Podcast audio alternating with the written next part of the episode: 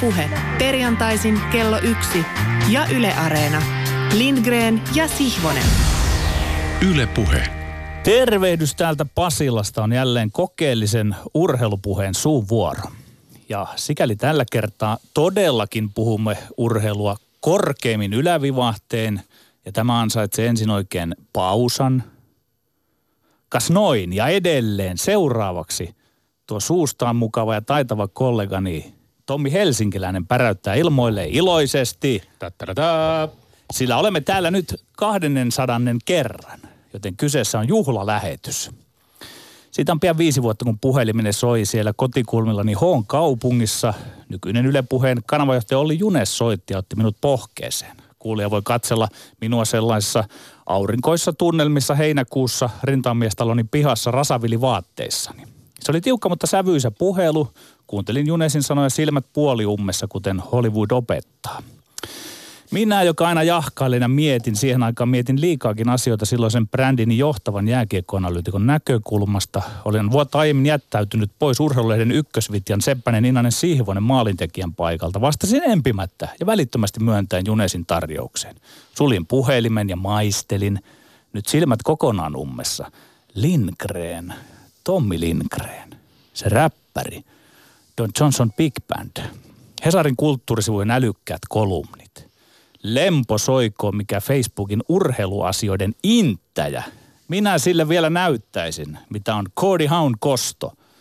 Ja jo kohta olimme tuolla isossa pajassa ideoimassa. Minä, Lindgren ja ensimmäinen päävalmentajamme Jani Kortti.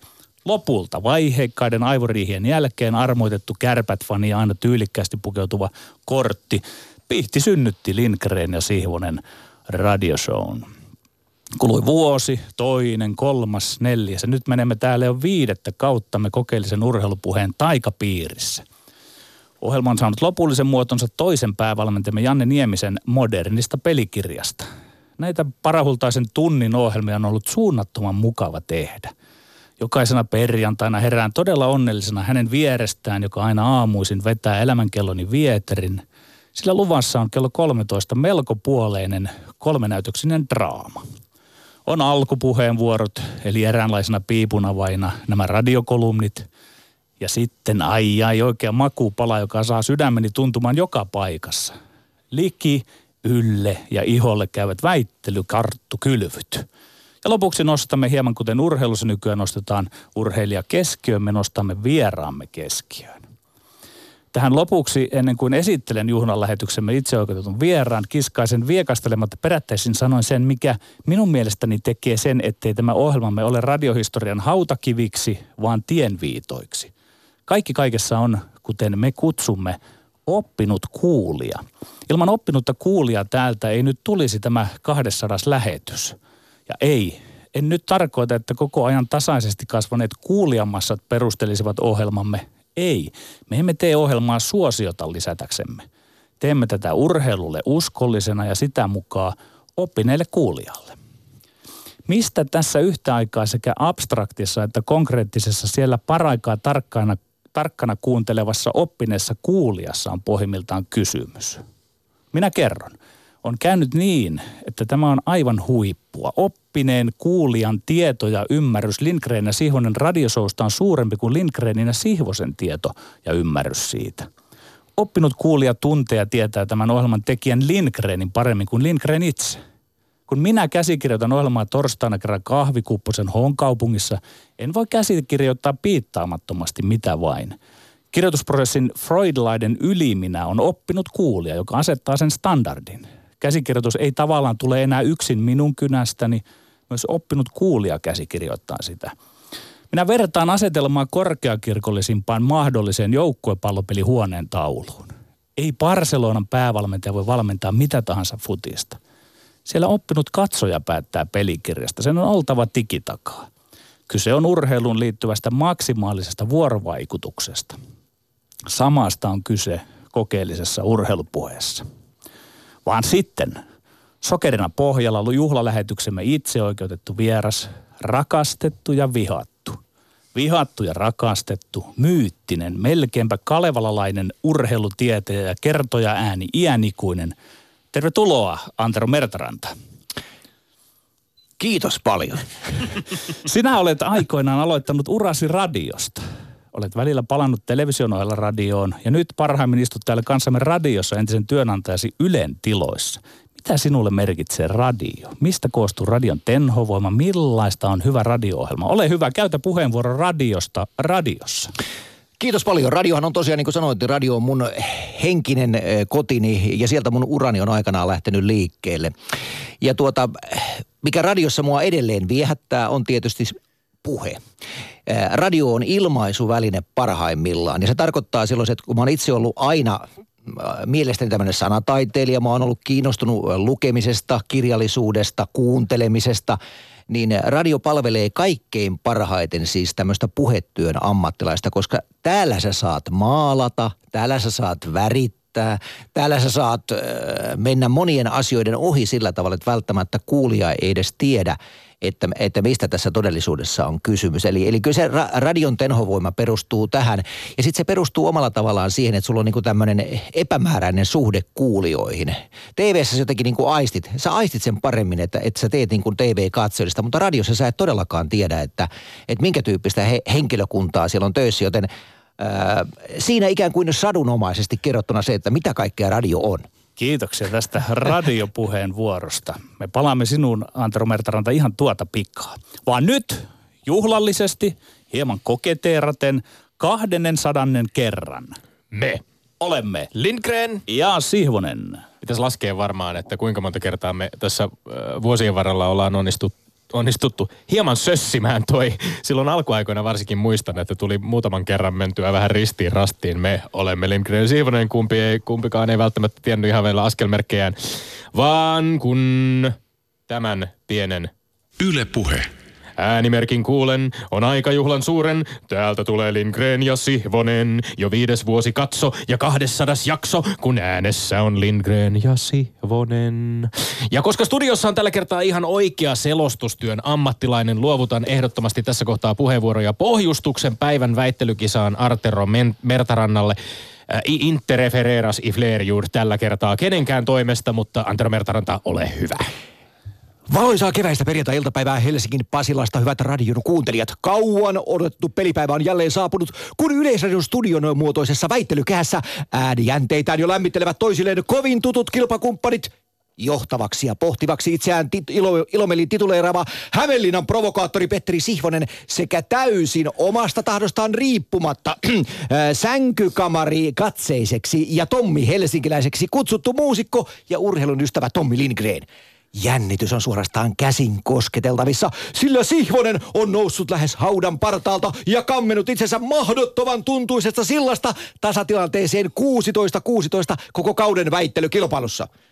Armoahan ei taatusti tunneta, kun ottelijat käyvät pian toistensa kimppuun.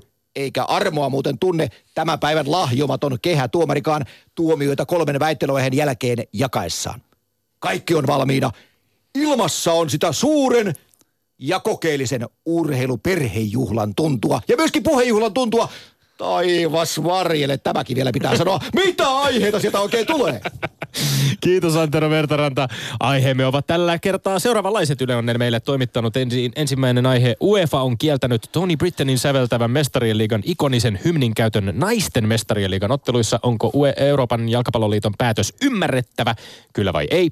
Kaksi. Paavi Franciscus, eli argentinalainen Jorge, Jorge Maria Bergoglio, lausui espanjalaiselle TV-kanavalle, että Lionel Messi ei ole Jumala, paitsi kentällä ja pienellä J-kirjaimella. Onko Messin kutsumisessa Jumalaksi järkeä, kyllä vai ei?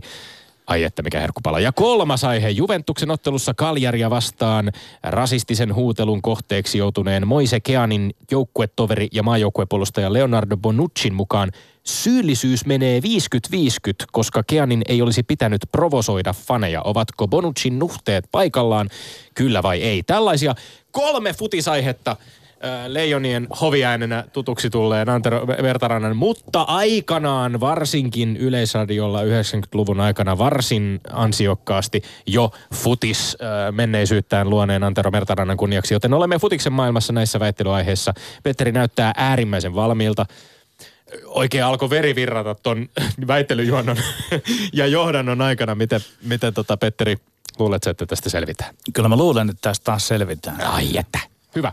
No Annetaan mennä. Mennään ensimmäiseen aiheeseen. Eli yksi. UE- UEFA on kieltänyt Tony Brittenin säveltämän mestarien liigan ikonisen hymnin käytön naisten mestarien liigan ottelussa. Otteluissa onko Euroopan jalkapalloliiton päätös ymmärrettävä, kyllä vai ei? Kyllä se on varsin ymmärrettävä. Olisi oikeastaan naisfutiksen kannalta hassua, jos jouduttaisiin hymniä myöten matkimaan naisten mestarien liigassa miesten mestarien liigaa. Edes tasa-arvo ei ole se, että naiset tekee tismalleen samat asiat kuin miehet. Sekä ole puhdasta tasa-arvoa kaikki ne, että naiset menivät ja olivat vaikkapa armeijassa kuten miehet. Tai että poliitikkonaiset ovat politiikassa miehiä konsanaan. Tasa-arvo futiksessakin on se, että saa tehdä samoja asioita, mutta omalla tyylillä, omalla tavalla. Jos kaikki tehdään samalla tavalla, lopulta päädytään vertaamaan naisten mestarien liikaa miesten mestarien liikaa, ja se vertaaminen johtaa vain lisäarvo, lisääntymiseen. Oleellista on eron tekeminen, eron näyttäminen, se eron ylpeä itsetuntoinen näyttäminen. Ei ole ymmärrettävä päätös, että UEFA, joka hallinnoi sekä miesten että naisten mestariliigaa, haluaa pitää yhden maailman tunnetuimmista urheilutunnareista yksinomaan miesten tsemppärin omaisuutena, koska täs, tästä on kyse. Brändin varjelemisesta joltain sellaiselta, jonka UEFan päättävät setämiehet näkevät vähäisempänä tai heikompi tasoisena futiksena, eli naisten peliltä. Musta on surullista ja ummehtunutta, tätä voidaan seritellä parhain päin ihan miten halutaan, toistella sitä, että naisillehan on olemassa oma hymninsä, mutta totuutta se ei muuta miksikään. Naisten futista nostetaan myös antamalla sille sen ansaitsemaa arvostusta ja huomiota. Ja yksi hyvin helppo tapa olisi tehdä tämä tämän jokaiselle futiksen ystävälle tutun tunnarin kautta. Tommi, mä ajattelen just päinvastoin. Mä ajattelen, että jos kaikki huomaan. tehdään niin kuin samalla lailla kuin miehet tekee, niin se ei olisi mikään tasa-arvo. Se on Ei. jopa määrätynlaista kyykyttämistä ja niin kuin Ei, parrelleen painamista. Tässä ei, tässä ei ole kyse siitä. Tässä ei ole kyse siitä, että naiset yrittävät, yrittäisivät matkia miehiä tai että naiset eivät vois, vois pelata naisten Mistä siinä on kysymys? omalla tyylillä. Ehdottomasti tässä on kyse siitä, että, että silti samanlaiset tietynlaiset niin kuin kunnianosoitukset tai samanlaiset ää, seremoniat ovat ihan yhtä ansaittuja myöskin naisten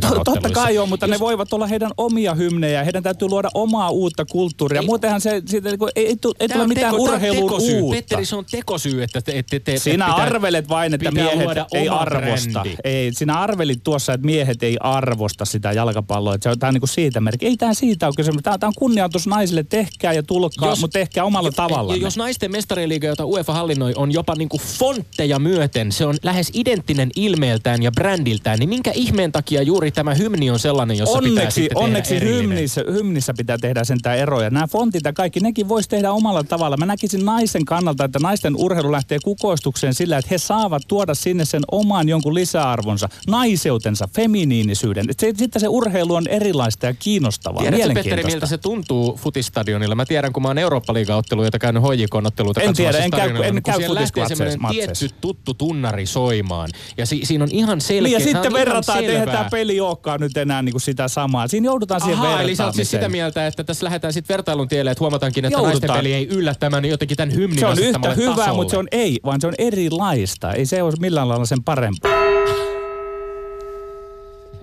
Johan meni kiikeäksi heti kättelyssä. Paavi Franciscus lausui espanjalaiselle TV-kanavalle, että Lionel Messi ei ole Jumala, paitsi kentällä ja pienellä J-kirjaimella. Onko Messin kutsumisessa Jumalaksi järkeä?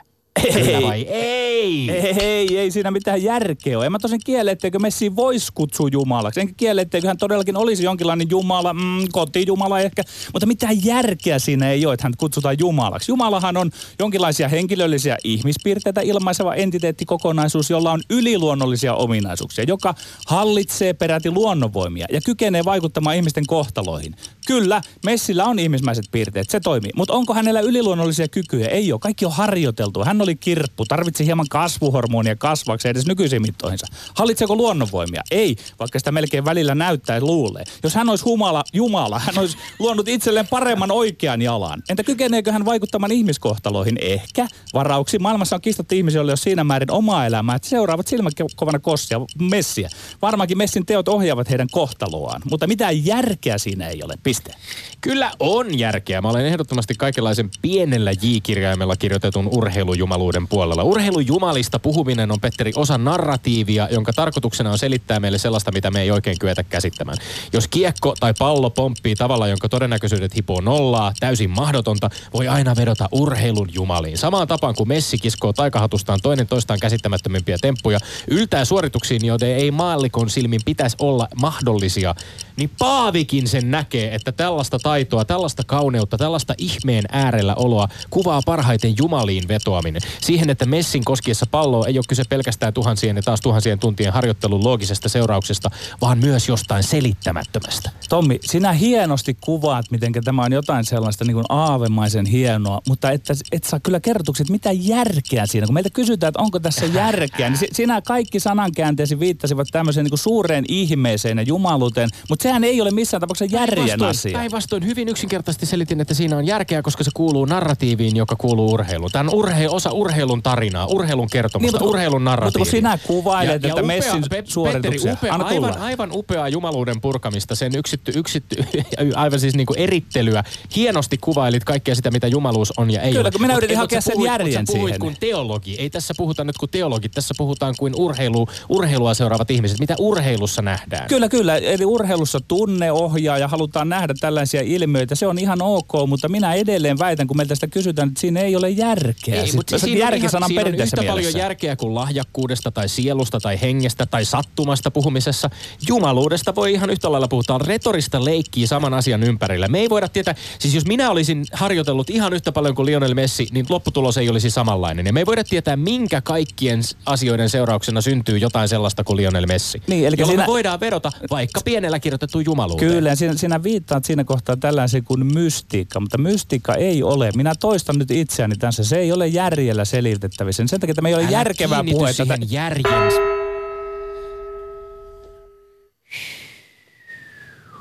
Aihe numero kolme. Juventuksen Serie A-ottelussa Kaljaria vastaan rasistisen huutelun kohteeksi joutuneen Moise Keanin joukkuetoveri ja maajoukkuepuolustaja Leonardo Bonuccin mukaan, sitaatti, syyllisyys menee 50-50. Koska Keanin ei olisi pitänyt provosoida faneja, olivatko Bonuccin nuhteet paikallaan kyllä vai ei? Kyllä, siinä kokeneempi veli Bonucci antoi varsin oikeat nuhteet märkäkorva Kiannille. Kaikki rasismi kaikkialla ja siis myös jalkapallokentillä ja katsomassa, toki se on tuomittavaa. Ja eikö niin, että me kaikki halutaan vähentää tästä maailmasta rasismia. Tässä kohtaa kuvaan astuu viisas veli Bonucci. Jalkapallon rasismi ei vähene, päinvastoin. Jos rasistisen huutelun kohteeksi joutunut tuulettaa huutelijoille fanien arimpia tappion tunteita kutet, kutitellen. Kiin erehtyy vieläpä laittamaan someen kuvan, jossa hän tuulettaa tekemänsä maalia Galjarin faneille ja kirjoittaa oheen paras tapa vastata rasismiin. Minä kerron, ei ole. Tuohon vain lisää rasistisia asenteita. Se lisää rasismia, on se nähty. Ja kuten vanhempi ja viisampi veli Bonucci sanoi opettavaisen kauniisen sävyyn, Kiin tietää, että hänen pitää keskittyä juhlimaan joukkuetovereidensa kanssa ja jatkaa. Meidän tulee olla esimerkkejä eikä provosoida ketään. Pitää oikein alviivata, että kyllä olivat Leonardo Bonuccin nuhteet paikallaan. Bonucin kommentit oli käsittämättömiä eikä ne todellakaan ollut paikalla. Ja hän on sa- ansainnut osakseen saamansa massiivisen kritiikin eikä ole mikään ihme, että on pahoitellut itsekin sanomisia. Kaljarin kannattajat eivät ensinnäkään aloittaneet tätä apina-ääntelyä Moise Keanin niin sanotun provokaation seurauksena, vaan paljon sitä aikaisemmin. Tämä on 19-vuotias nuori mies, tuleva supertähti, joka toimi tilanteessa upeasti, osoitti jopa uskomatonta itsehillintää. Tehtyään maalin yksinkertaisesti levitti kätensä Kaljarin fanien suuntaan. Levitti kätensä täysin tyynesti. Siinä oli jotain uskomatonta voimaa avata itsensä faneille tolla tavalla. Samoille ihmisille, jotka oli kohdistaneet hänen suuntaan rasistista huutelua, apina-ääntely. Tämä ei ollut mikään 50-50 tilanne, tämä ei ollut edes 50-60 tilanne. Tämä oli tilanne, jossa kymmenien katsomossa olleiden kann- kannattajien rasismi oli luvuin 100-0 väärin, väärin ja väärin. Tommi, sinulta puuttuu empatia täysin. Mene, menepä nyt, menepäs nyt sen tuota rasistisia huutoja huudelleen miehen. Arvelen, että hän on ollut mies nahkoihin. Mm. Ja sitten sieltä tulee se musta urheilija ja levittäytyy siihen lähden niin kuin Jeesus-hahmona. Ja että kääntelee muka poskiaan tässä. Hän on tehnyt juuri maalin. Niin mikä siinä seuraa? Kyllä siinä kiukku lisääntyy hei siellä katsomossa. Se on, se on aivan väistämätöntä. Eli rasismi kasvaa. Tämä on ihan käsittämätöntä, Petteri. Siis tässä on lukuisat huippufutajat. Jaja Ture, Rahim Sterling, Lilian Älä niiden kaikki kyseenalaistaneet Bonuccin, Bonuccin kommentit. Ture totesi, että jos Bonucci olisi hänen joukkuetoverinaan toiminut samalla tavalla, niin olisi todellakin saanut kuulla kunniansa. Tämä on uhrin syyttämistä. Ja, ja va, ikävä sanoa, mutta niin kuin kerta toisensa jälkeen tuntuu siltä, että jo vuonna 2019 edelleen tuntuu siltä, että jollain tavalla musta kaveri on ansainnut sen, kun hän menee tällä tavalla, avaa kätensä. Hän ei provosoinut, hän ei näyttänyt käsimerkkejä, hän meni fanien eteen ja levitti, levitti kätensä. Vastauksena sille huutelulle. Niin, se oli todella raju vastaus. Sinä nyt aliarvioit sitä. Raju. Itsekin ymmärrät, että... Raju. et- et- koska sinä, Tom, sinä, Tommi, sinä Tommi olet vähän sellainen kostaja. Hän oli kuin Jeesus. Juuri sanoi, näin, "Tulkaa juuri näin. tyköni." Todista lisää Hän tästä. Sinä, näiltä sinä näit sen hän hienona kysyi kostona. kannattajilta empatiaa. Sä käänsit tämän empatiakeskustelukin aivan väärin. Ei todellakaan. Kolme aihetta on käsitelty läpi ja sen jälkeen on aika luovuttaa puheenvuoro Antero Mertarannalle. Kiitos paljon, kiitos paljon. Lindgren ja Sihvonen. Täällä on niin, täällä on niin kiihkeetä, Joko mennään, mennään? mennään sekä väittelijät että tuomarit ast- ottaa pieniä varaslähtöjä, mutta ei hätää. No niin, Antero Mertaranta, vapaasti valitsemallasi tyylillä käy läpi nämä kolme aihetta. No niin, otetaan lyhyesti. Siis toi ensimmäinen aihe, hymnin käyttö. Sanon ensin pisteet. Tässä pisteet menevät taiteilija Sihvoselle numeroin kaksi, yksi. Ja perusteet, niin kuin tavallaan mä puutuin samoihin perusteluihin. Siis se pääperuste on se, että mä olen ihan samaa mieltä. Urheilun identiteetti tässä tapauksessa hymnin kautta syntyy siitä, että on jotain omaa. Puhutaan sitten naisista tai miehistä, nuorista tai vanhoista, niin sitä kautta syntyy identiteetti, sitä kautta syntyy ikään kuin se tunne ja tapa tehdä asioita. Ja, ja tässä puhuttiin paljon tasa-arvosta ja puhuttiin paljon eroista. Mun mielestä tasa-arvon yksi asia on se, että luodaan myöskin naisille tässä tapauksessa mestariliigassa oma identiteetti tällä omalla kappaleella ja se ei ole keneltäkään pois. Eli kaksi yksi tässä Sihvoselle. Tänne nurkkaukseen. Kiitos. Sinne nurkkaukseen. Ja sitten kakkosaihe. Jaa, jaa, sentään. Tämä yllättäen menee myöskin Sihvoselle 2-1, tämä Paavin lausuntoasia, ja mä oon täsmälleen samaa mieltä. Eli ää, kentällä ei ole yhtään Jumalaa valitettavasti, koska sen jumaluuden yläpuolella ei ole mitään attribuutteja, kun urheilussa käytetään. Ne attribuutit täytyy rakentaa sillä tavalla, että se ei olla ihan siellä ikään kuin tapissa, vaan jotain sen jälkeenkin löytyy vielä. Siitä mä haluan ottaa pienen esimerkin muuten tähän, kun Messistä puhutaan. Satuin nimittäin kiinnittämään huomiota, kun Messin urotöistä puhuttiin ja on huoli tulevaisuudesta, että kenestä tulee seuraava Messi. No, eräs espanjalainen radioyhtiö otti yhteyttä ää, tuota noin niin asiantuntijaan, eli genetiikan asiantuntijaan Arkadi Navarroon, joka sanoi, että periaatteessa Messi on kloonattavissa, mutta lopputulos ei ole välttämättä yhtä briljantti, koska siitä puuttuu tämä elämänkokemus ja kaikki. Eli kyllä tästä puhutaan paljon, mutta jumaluus sikseen, koska maailmassa on miljoona määrä ateisteja, jotka seuraavat jalkapalloa, eivätkä kuuna päivänä sano, että Messi on Jumala, vaan he sanoo, että Messi on saatanasta. Kaksi yksi Sihvoselle. Loistavaa. Tässähän, äh, tässähän lähdettiin myöskin tämän espanjalaisen TV-kanavan haastattelussa Paavi, Paavilta, kun kysyttiin tästä aiheesta, niin, niin tota, myöskin siitä, että onko, onko Messin kutsuminen Jumalaksi jonkinlainen pyhäinhäväistys. Eli koska ei, ei vääriä jumaliahan ei saa pitää ja, ja se, sen, sen perusteella niin kuin tavallaan lähdettiin. Ja hän oikeastaan niin kuin kierteli, kun argentinalainen itsekin on ja oletettavasti seuraa Lionel Messin edesottamuksia aika tarkkaan, niin hän lähti niin kuin tavallaan kiertämään sitä, sitä kautta, että se on niin kuin teoriassa väärin, mutta ehkä pienellä J-kirjaimella. Tuli sit vähän vastaan. kuitenkin. Hän tuli selvästi vähän vastaan siinä, mikä on mielenkiintoista. Ja sitten... Se oli siis katolisen kirkon tuomio ja nyt saamme kuulla, me ollaan nyt siis 4-2 tilanteessa, jos näitä ynnätään tässä. Kyllä, kyllä. Saa nähdä minkälainen voi, tässä voi vielä kääntyä vaikka 5-0 viimeinen aihe tai jotain vastaavaa, en Ei tiedä. tiedä. Mutta Jännitys on ilmassa. On, se kohta tiedätte. Nimittäin No niin. kolmas aihe menee kyllä Tommille puhtaasti 3-0.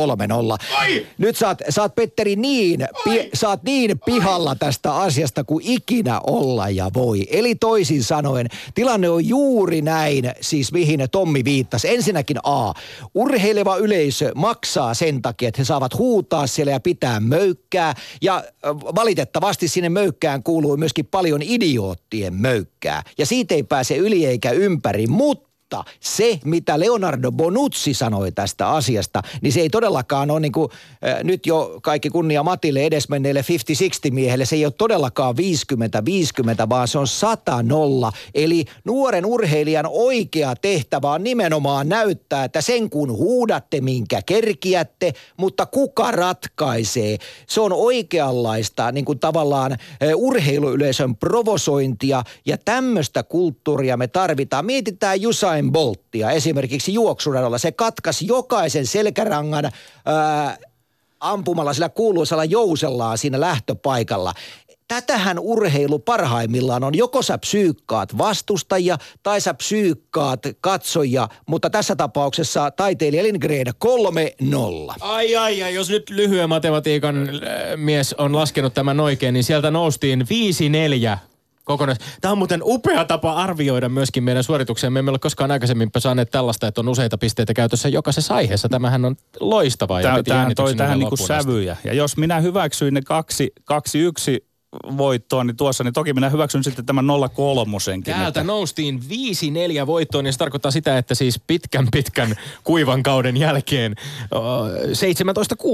17-16 kiilattiin taas edelleen ja kausi on vielä pitkä ja sitä on edessä kauan. Toivottavasti saadaan tämän ja viime viikon Juha Hurmeen ansiokkaan tuomaroinnin kaltaisia loppuun asti jännityksen säilyttäviä yllättäviä käänteitä vielä tämän kevään aikana. En tiedä, kestääkö meidän pumppu täällä pidellään jo rintaa, jos, jos näitä tulee runsaamminkin. Mutta lämmin kiitos erittäin, erittäin taitavasta ja ansiokkaasta tuomaroinnista. Antero Meltaranta. Ylepuheessa Lindgren ja Sihvonen. No niin, Antero Mertaranta, kun sinä selostat, sinulla on todella monta ääntä, sävyä ja tapaa selostaa. Repertuaarisi on laaja. Melkeinpä jokaisen selostamaasi lajiin tulkintani mukaan sinulla on hieman eri ääniä tapa. Mistä se kumpuaa? Ne vaikuttavat osin niin kuin tietoisilta rooleilta, mitkä otat tavallaan niin kuin tietoisesti ammattisi takaa päästellen.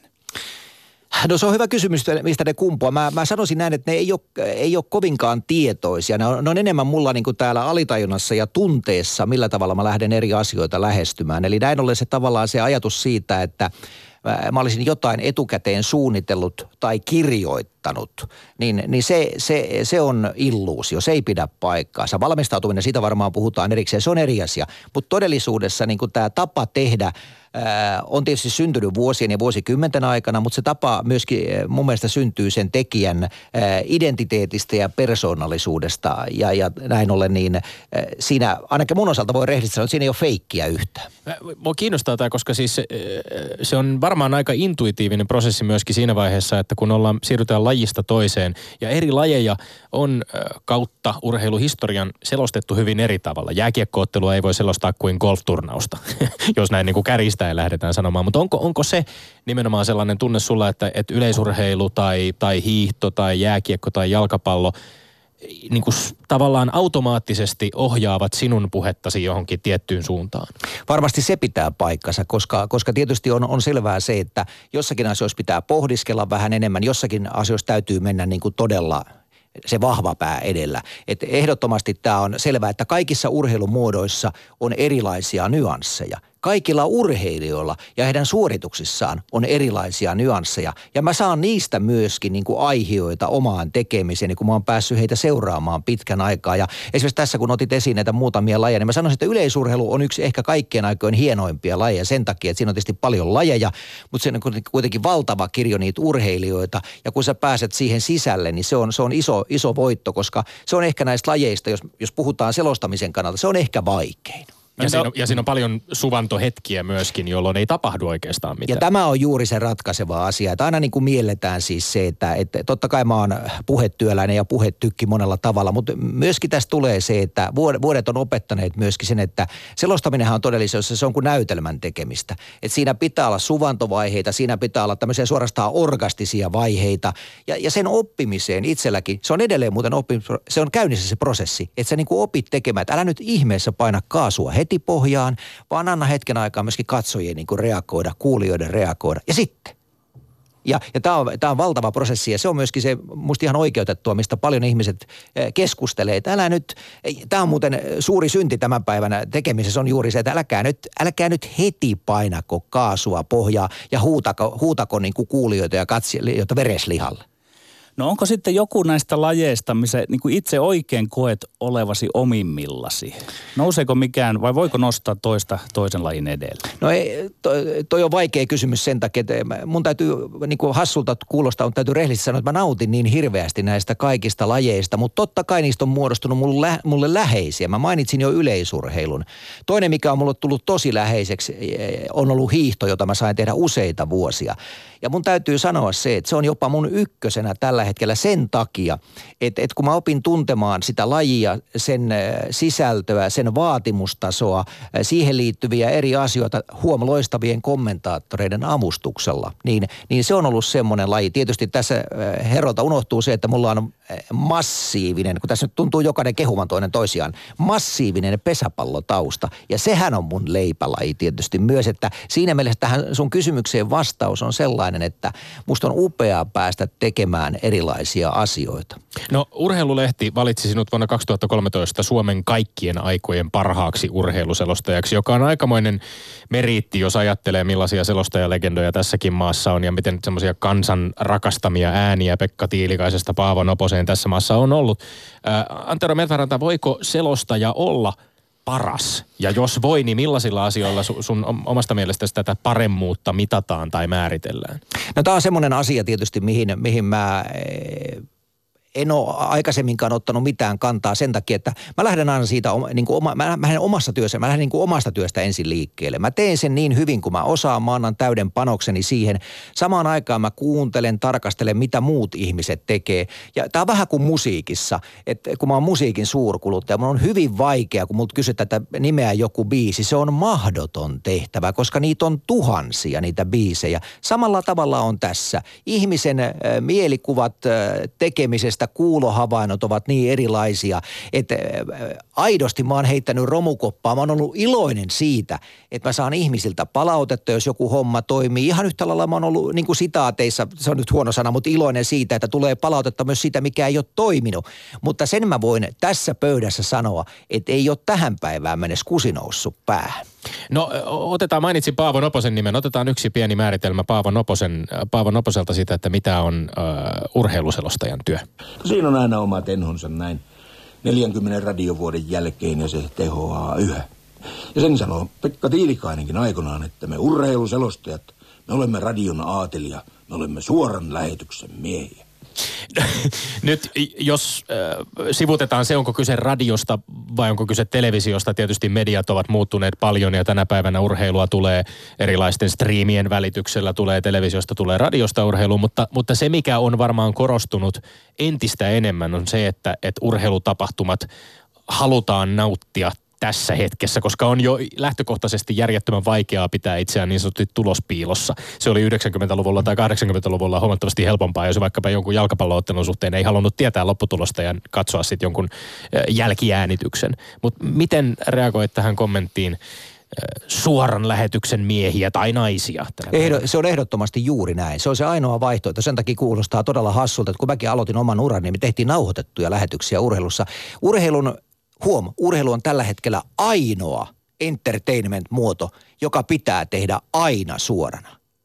Sä voit nauttia konserteista, sä voit nauttia elokuvista, kaikesta muusta kulttuurista, myös muulloin kuin ensi-iltana, mutta urheilusta ei voi. Ja sen vuoksi tämä on aivan täydellinen lausunto. Ja ajatellaan siis tietysti mun mielestä tuossa on niin kuin hieno historiahavina sikäli, että äh, arvostamani henkilöt, kuten hänkin, niin tavallaan heillä on ollut kymmeniä ja kymmeniä vuosia sitten näkemys siitä, huom, minkälaista se urheilu voisi olla tulevaisuudessa, vaikka hän ei varmasti sitä silloin ole ajatellut. No onko sinulla, Antero Mertaranta, ollut esikuvia? Koetko kiinnittyväsi johonkin sanotaan tiettyyn paradigmaan, että se tulee sieltä jostain kaukaa, nämä ja nämä selostajat. Ketä entisiä kollegojasi esimerkiksi arvostat kovasti? No mä sanoisin näin, että siellä on monia semmoisia henkilöitä, joita mä oon seurannut. Tässä on tietysti mainittiin, eh, Pekka Tiilikainen menee aika kauas tietysti, mutta esimerkiksi Paavo Noponen on ollut samoissa työtehtävissäkin hänen kanssa samoissa kisoissa, eli sillä tavalla mulla on niin kuin, hyvä tuntuma siihen, mutta jos mä haen esimerkiksi radiosta jotain, niin se on automaattisesti Raimo Häyrinen ilman muuta siis, siis eh, todellinen, todellinen sanataitaja. Hänellä tietysti myös ihan niin kuin meillä kaikilla välillä, niin eh, alkaa, alkoi sitten mopo jossain vaiheessa vähän keulia liikaa, mutta siis todellinen äh, sanan käyttäjä, tunnelman luoja. Hän on varmaan semmoinen ensimmäinen, joka mulla on niin kuin jäänyt muistikuviin. Sitten tietysti jos mä haluan, mä en halua niin kuin ketään sille esikuvaksi, niin mä, mutta mä nostan nimiä ylös. Nyt jo edes mennyt Antero Viherkenttä, mun kollega. Hieno, hieno mies, sivistynyt mies, kulttuurinen mies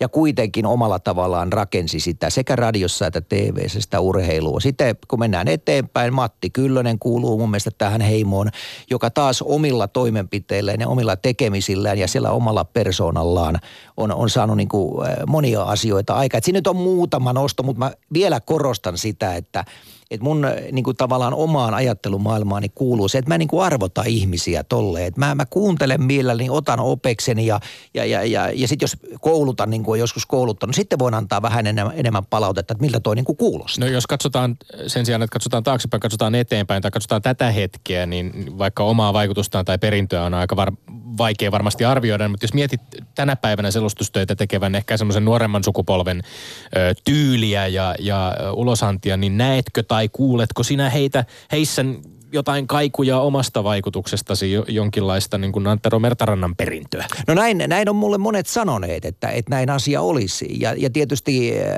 siinä mielessähän mun mielestä niin kuin itsekin sanoin, että totta kai äh, monet eri aihiot on mullekin antaneet äh, eväitä tähän työn tekemiseen. Ja sen mä näen niin kuin monella tavalla hyvänä, että mitä enemmän ihmiset kuuntelee toisiaan, niin sen, sen enemmän sä voit saada itsellesi omaan työhön. Mutta se tärkein asia musta on edelleen on se, että jokaisen meistä, vaikka se on kova haaste, niin pitäisi luoda semmoinen oma persoonallinen ää, tapa tehdä asioita, lähestyä asioita, olla rohkea niissä asioissa. Mä oon itse saanut, niin kuin tässä kauniisti alkujuonossa vihasit, niin mä oon tämmöinen – tämmöinen kaveri, että on tullut lunta tupaan ja on tullut sitä äh, paljon hienoakin tupaan. Mutta äiti vainaa sanoi mulle aikanaan jo sen tärkeän opin, että poikani, että mene aina sinne eturiviin seisomaan. Siellä tulee muutama luoti varmasti kehoon. Älä mene aina toisten taakse seisomaan. Nimittäin siellä toisten takana on kaikkein helpoin olla. Ja tähän liittyy toinenkin tämmöinen kaunis aforismi. Se, mikä, mikä tavallaan niin on demokratian valitettavasti huonoin tapa, varsinkin tällä hetkellä, kun kuuntelee vaikka politiikkaa, on se, että valitettavasti siellä on niin paljon ihmisiä, joilla on hirveän vähän sanottavaa. Se on demokratian suurimpia ongelmia, että ne ovat suunapäänä, joilla ei ole mitään ratkaisua mihinkään. Tämä koskee valitettavasti myös urheilua. Täällä nyt lätkäjätkä viittaa ylöspäin. Pakko puhua myös jääkiekkoselosta. ja, Totta kai. Antero Mertaranta. Eikö se ole aika kiistatonta sanoa, että ilmiö Antero Mertaranta syntyi viimeistään leijonat 95 MM myötä – mutta miten ihmeessä sä pääsit semmoiseen asemaan, että sä et Ylellä selostaaksesi lätkän olympialaisesti jo 94? Eikö siihen tehtävä ollut tunkua ja kuitenkin tällä Ylen talon sisällä siihen, kun oli sinua kokeneempiakin tekijöitä? Joo, oli pari vuotta ollut oikeastaan vasta siinä vaiheessa. Joo, mä tulin 92. Joo. joo. se on ihan totta. Se on ihan totta, joo. Ja näähän on tietysti tämmöisiä vähän ikuisuuskysymyksiä. Silloin tietysti niin kun talossa oli, oli tietynlainen murrosvaihe menossa. Markku Vainikka Vainaa oli silloin urheilupäällikkönä ja tehtiin uusia rakenteita, uusia suunnitelmia. Silloin tehtiin jo myös semmoisia aiheita, siis että ruvettiin miettimään oikeasti, että pitäisikö selostajien keskittyä vain tiettyihin lajeihin, ettei se ole tämmöinen kiertävä asia koko ajan. Ja aikanaan, kun mä tulin taloon, niin mä ilmoitin olevani kova pallopelien ystävä ja kerroin, mitä mä olin radiossa jo vuosikausia tehnyt. Niin siinä, siinä on varmaan se tausta, mutta taas tämä, tämä on hyvä kysymys, että, että miksi joku sitten siunaantui mulle, niin siinä, siinäpä on hyvä kysymys, että sinne niin kuin varmaan molemmat, molemmat arvaatte, niin sillä on monennäköistä mutkaa ja savua ja tulta ollut niillä matkoilla, että on jotkut asiat mennyt maaliin. Mut, mut tämä kuitenkin toteutui, 95 toteutui lopulta. Se on siinä on lause, joka on juurtunut suomalaiseen kollektiiviseen urheilukulttuurihistoriaan ja meidän muistiimme. Ja tavallaan voi ajatella, että voittaessaan ensimmäistä kertaa MM-kultaa Globinissa 95 leijonat tekivät paitsi itsestään, niin myös sinusta eh, tällaisen elämää suuremman legendan. Tai toki teit sen myös ihan itse, mutta et onko, tuleeko koskaan ajateltua, että olisiko sinun urasi, Antero Mertarannan selostusura ollut toisenlainen, jos vaikkapa tämä ottelu ei olisi päättynyt siihen ensimmäiseen maailmanmestaruuteen? Ilman muuta, toihan ihan, ihan relevantti kysymys, koska näinhän se, näinhän se ehdottomasti myös menee koko ajan, et, että että se, että kukaan ei voi kiistää sitä, että mitä tavallaan hienompia, eh, unohtumattomampia, dramaattisia asioita sä pääset todistamaan ja tekemään, sen varmemmin ainakin niistä puhutaan.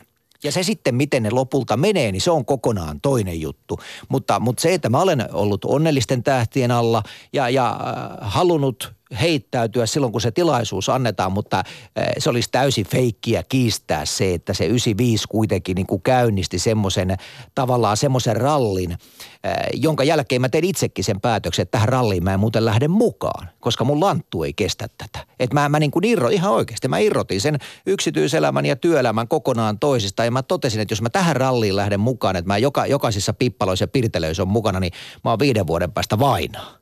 Yle puhe.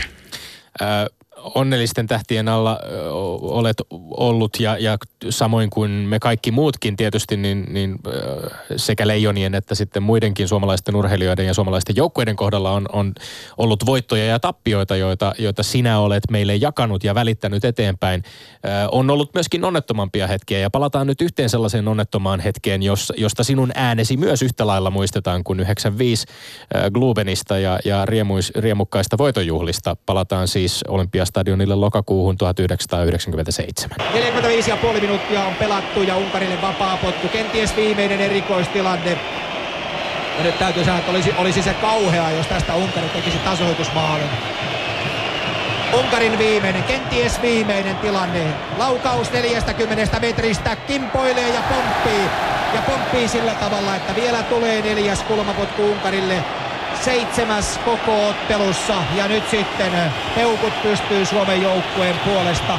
Kestääkö Suomen yksin olla johto vai tuleeko Unkari takaa? Ai ai ai ai ai ai ai ai. Hirveältä näyttää ja voi luoja. Voi luoja paratkoon.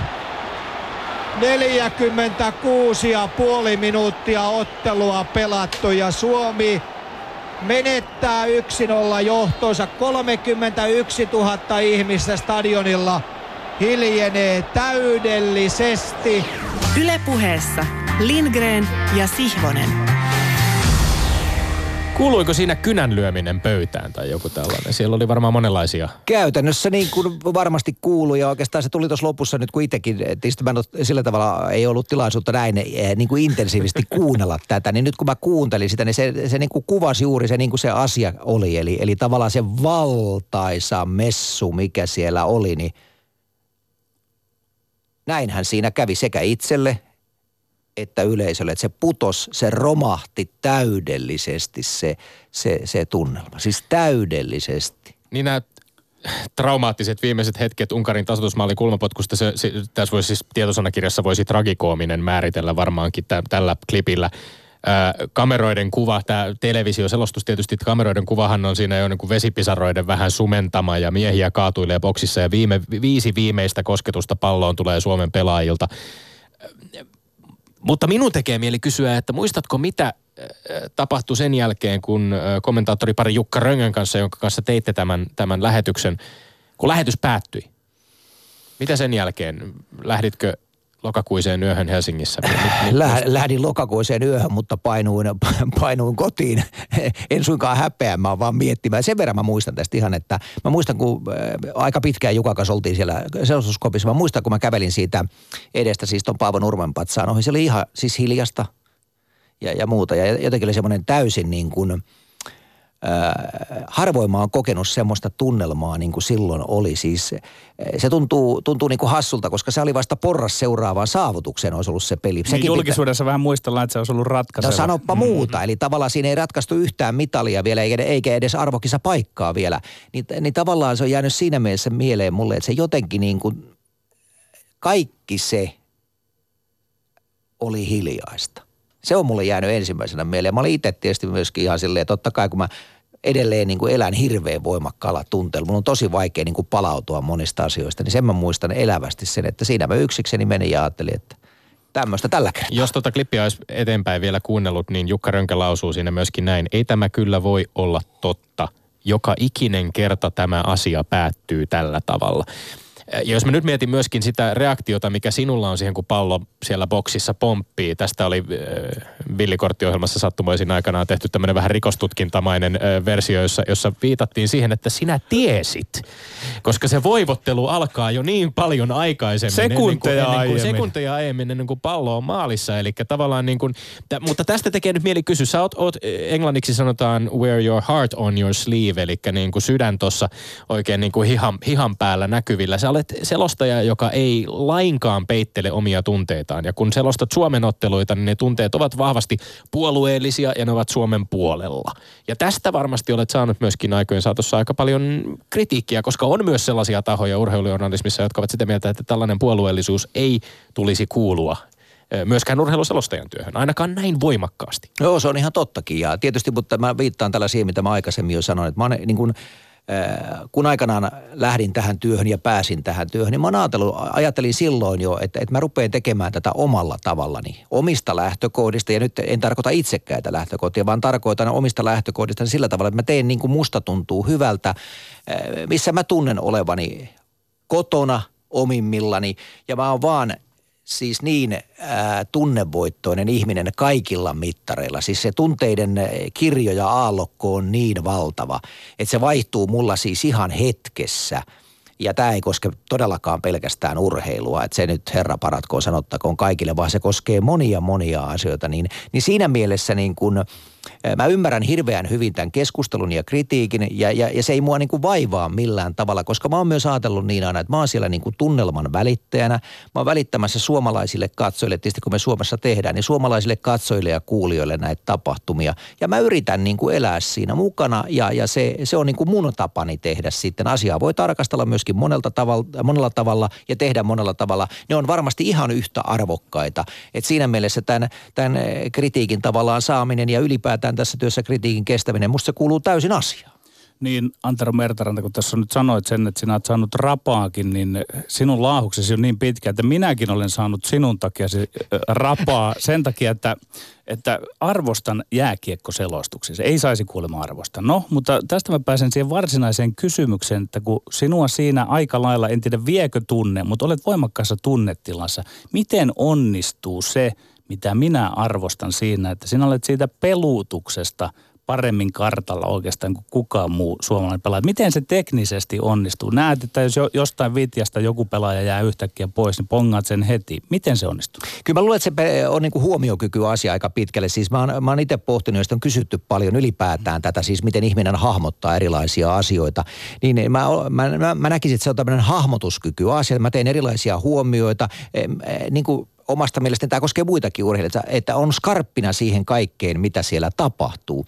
Et siihen on vaikea antaa niin kuin yksiselitteistä vastausta, mutta se vastaus on se, että mä koen olevani niin sisällä siinä, että mä teen sellaisia huomioita, mitä ihan oikein niin kuin sanoit, välttämättä ehkä kaikki eivät sitten kuitenkaan tee. Ja jääkiekko kuitenkin, niin kuin, kun se on meillä semmoinen peli niin kuin se on, niin, niin tavallaan siihen keskusteluun, no sä tunnet sen paremmin kuin kukaan tässä valtakunnassa, että siinä jos missä pitää valita se oma tapansa tehdä. Ja, ja tota, mä jääkiekossa aina kuuntelen eh, mielipiteitä ja muuta, mutta mä oon ajat sitten unohtanut se. Meillä on liikaa tässä maassa semmoisia henkilöitä, jotka ei mitään muuta kuin aukoo päätänsä henkilökohtaisella tasolla. Ja se on musta niin kuin suorastaan tämän koko urheilun toimittamisen suurin syöpä tällä hetkellä. Keskittäkää nyt asia osaamiseen ja asioiden selvittämiseen.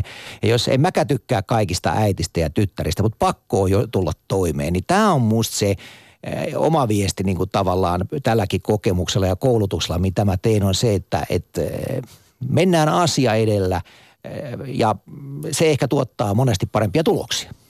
No Kauhea se, paatos. Ei, ei, mutta eh, joo, ja vähän tähän liittyy, että sitä ei ehkä ihan laajalti tiedetä, että sä oot myös aika arvostettu uusien urha, urheilujournalistien kouluttaja ollut Vierumäellä. Ja mä nyt tohdin tässä vähän niin kuin omin lupineni sanoa, että vaikkapa viime vuosina ihan urheilutoimittajien terävämpien kärkeen noussut Timo Innanen on saanut nauttia sun opetuksesta. Ja Innanen antaa todella suuren merkityksen niille opeille, joita on sulta saanut.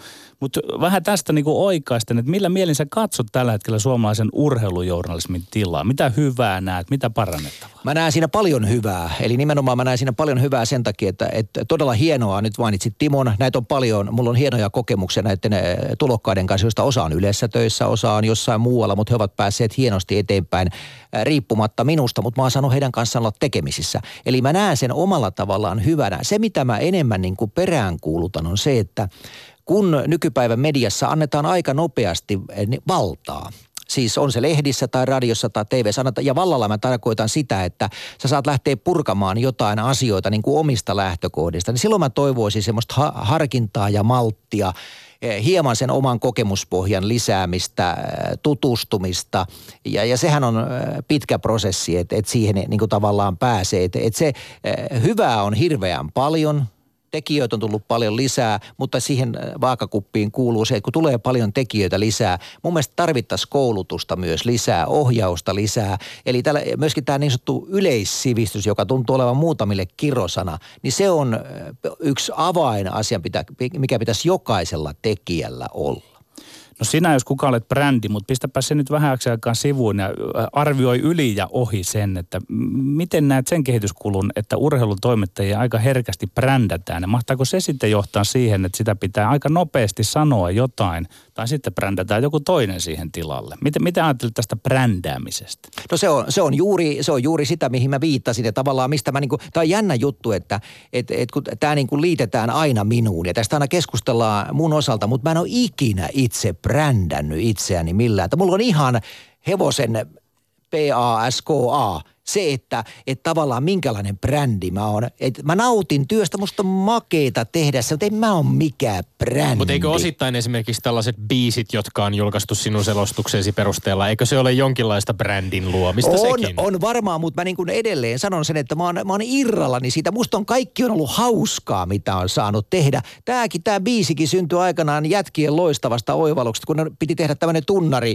Ylen lähetyksiä. Ne rupes kuuntelemaan näitä, sano, kundit sanoi mulle, että ne on niin pimeitä ne jutut. Ja sitten sanoo, että he tekee tästä biisin. Mä sitä, antakaa mennä. Ja et, et tavallaan se ajatus, niin kuin tää on, tästä mä oon harvoin päässyt niin keskustelemaan, on juuri se, että Mä sanon edelleen tämän, että urheilu ei ole todellakaan mulle elämää tärkeämpi asia. Se on silloin mulle tärkeää, kun mä oon töissä, mutta urheilun ulkopuolella kaikki kaikki muu on mulle paljon tärkeämpää. Otetaan yksi klippi vielä äh, Antero Mertarannan selostuksia. Äh, tässä mennään nyt noin 13 vuoden tai vajaan 13 vuoden äh, verran taaksepäin ajassa. Ja Keskisalo on loistavasti mukana vielä kamppailemassa, kun Jose Blues Lankko painaa takasuoralla. Mustafa Muhammed kakkosena, Tari kolmantena. Keskisalo nousee edelleen. Tekeekö Keskisalo tässä sitten kymmen paukkua, kun vauhti on ollut tällainen. Jose Blues Blanco vetää naama irvessä. Muutama metri johdon. Keskisalo nousee toiseksi. Tari on kolmantena. Herranen aika, Jukka Keskisalo. Hän kiinnittää ohi Jose Luis Blancon. Vesieste. Ja nyt anna mennä Jukka. Tässä on tulossa kaikkien aikojen paukku. Jukka Keskisalo johtaa kilpailua. Loppusuoran kamppailu. Keskisalo johtaa. Mitali tulee Suomeen, mutta tuleeko kultaa? Jukka Keskisalo painaa Euroopan mestaruuteen. Tämä on ihmeellinen asia. Keskisalo voittaa Euroopan mestaruuden. Aivan paukku. Jukka Keskisalo on Euroopan mestari. Vauhti oli petattu Keskisalolle. Voi aavistus, mitä voi tapahtua urheilussa. Ylepuheessa Lindgren ja Sihvonen. Öm, urheilussa ollaan aika usein ihmeiden ja ihmeellisten ja odottamattomien asioiden äärellä, sellaisten, joita ei oikein, jos ne olisi käsikirjoitettuja, ne olisivat epäuskottavia. Ja, ja tämä äänikuva, tätä, ensinnäkin siis pakko sanoa, että tähän on täysin mahdoton kuunnella hymyilemättä. Ja, ja kun ajatellaan 2000-lukua ja suomalaista yleisurheilua ja miten harvassa ovat olleet sen tyyppiset hetket, mitä tässä saatiin kuulla, kun Göteborgissa Jukka Keskisalo juoksi 3000 nesteessä Euroopan mestariksi, niin sen todella kuulee siitä, paitsi siitä tajuttomasta yleisön pauhusta, joka siinä on taustalla, se kuuluu muiden selostajien ääniä ja sitten siinä kuuluu se sinun täysin peittelemätön livenä livenä kuultava epäusko tämän kaiken äärelle. Voiko tämä olla mahdollista? Joo, tämä on muuten semmoinen, semmoinen tota, selostus mulla, että, että niin kuin riippumattomista tahoista, joita on aika paljon, niin on mulle sanottu, että tämä on yksi mun parhaita tekeleitä, mitä mä oon koskaan tehnyt. Ja, ja tietysti kun nyt taas tässä sen kuulee, niin, niin tavallaan mä ymmärrän sen, ymmärrän sen juuri. Ja tuon lähestymiskulma, minkä sä sanoit, niin se on se oikea. Että tavallaan kun urheilussa voi tapahtua jotain täydellistä – ja nyt viittaa siihen yllätykseen, niin tässä se niin kuin tulee. Ja mä muuten sen verran pienenä anekdoottina. Kerron tässä, että 2010, kun Barcelonassa oli EM-kisat, niin meillä oli toimittaja siellä, mä olin Ylen hommissa silloin vielä, niin sille toi, se toimittaja näytti tämän klipin Jose Luis Blancolle ne katto sen juoksun ja tämän loppuratkaisun ja äh, siinä Blankon kanssa halailtiin ja käteltiin ja se oli sitä mieltä, että hei bueno, että tämä on ihan, e, eli se oli tavallaan se viesti, että hänkin aisti, niin kuin vaikka ei ymmärtänyt, hän aisti sen, että nyt tapahtui jotain sellaista suomalaisessa urheilussa, mitä ei ole tapahtunut. No okei, Janne Holme voitti 2002 äh, maratonin Euroopan mestaruuden, mutta se on ihan eri asia kuitenkin. Ja, ja, ja siis me kuultiin tässä minuutti 18 tai minuutti noin minuutti 10 sekuntia, itse asiassa jos toi Jinglen tuosta lopusta ottaa pois minuutti 10 sekuntia juoksusta, joka jonka voittoaika oli 8.24.89, eli se draaman kaari on kuitenkin aika paljon pidempi. Me kuulimme tässä sen loppukliimaksin, mutta sitten se koko tarina on tietysti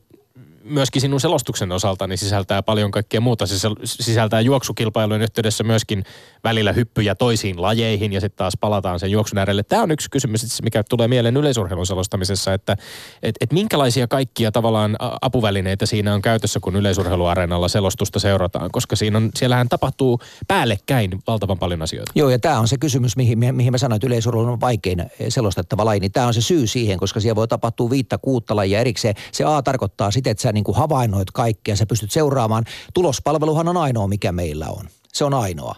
Ja, ja silloin sun pitää havainnoida, tuntea säännöt, tietää mikä kierros on menossa ja niin edelleen. Et siinä mielessä se haasteellisuus perustuu juuri tähän, koska yleisurheilu niin kuin tavallaan koko se ää, ydin perustuu juuri tähän, että suorituksia tulee eri e, kierroksilta ja korkeussuuntaisissa hypyissä on kolme suoritusta ja niin edelleen, että sä pidät koko ajan sen yleisön hereillä. Ja sitten tietysti on sanottava, niin kuin, sanottava niin kuin tota, hienolle, aidosti hienolle Ylen, Ylen porukalle, jonka kanssa mä oon saanut tehdä pitkään töitä, siis ihan kerta kaikki sen nautinnollista työtä saanut tehdä täällä, niin täällä on niin hienoja siis – henkilöitä tavallaan rakentamassa tätä kokonaisuutta. Mä viittaan tässäkin yleisurheiluun, että meillä oli jo vuosikaudet omat miksaajat, jotka rakensi sen lähetyksen sisällön niin, että me saatiin keskittyä tiettyihin asioihin, ettei se ollut sitä hyppimistä niin kuin paikasta toiseen. Ja se on ammattitaitoa, jos mikä.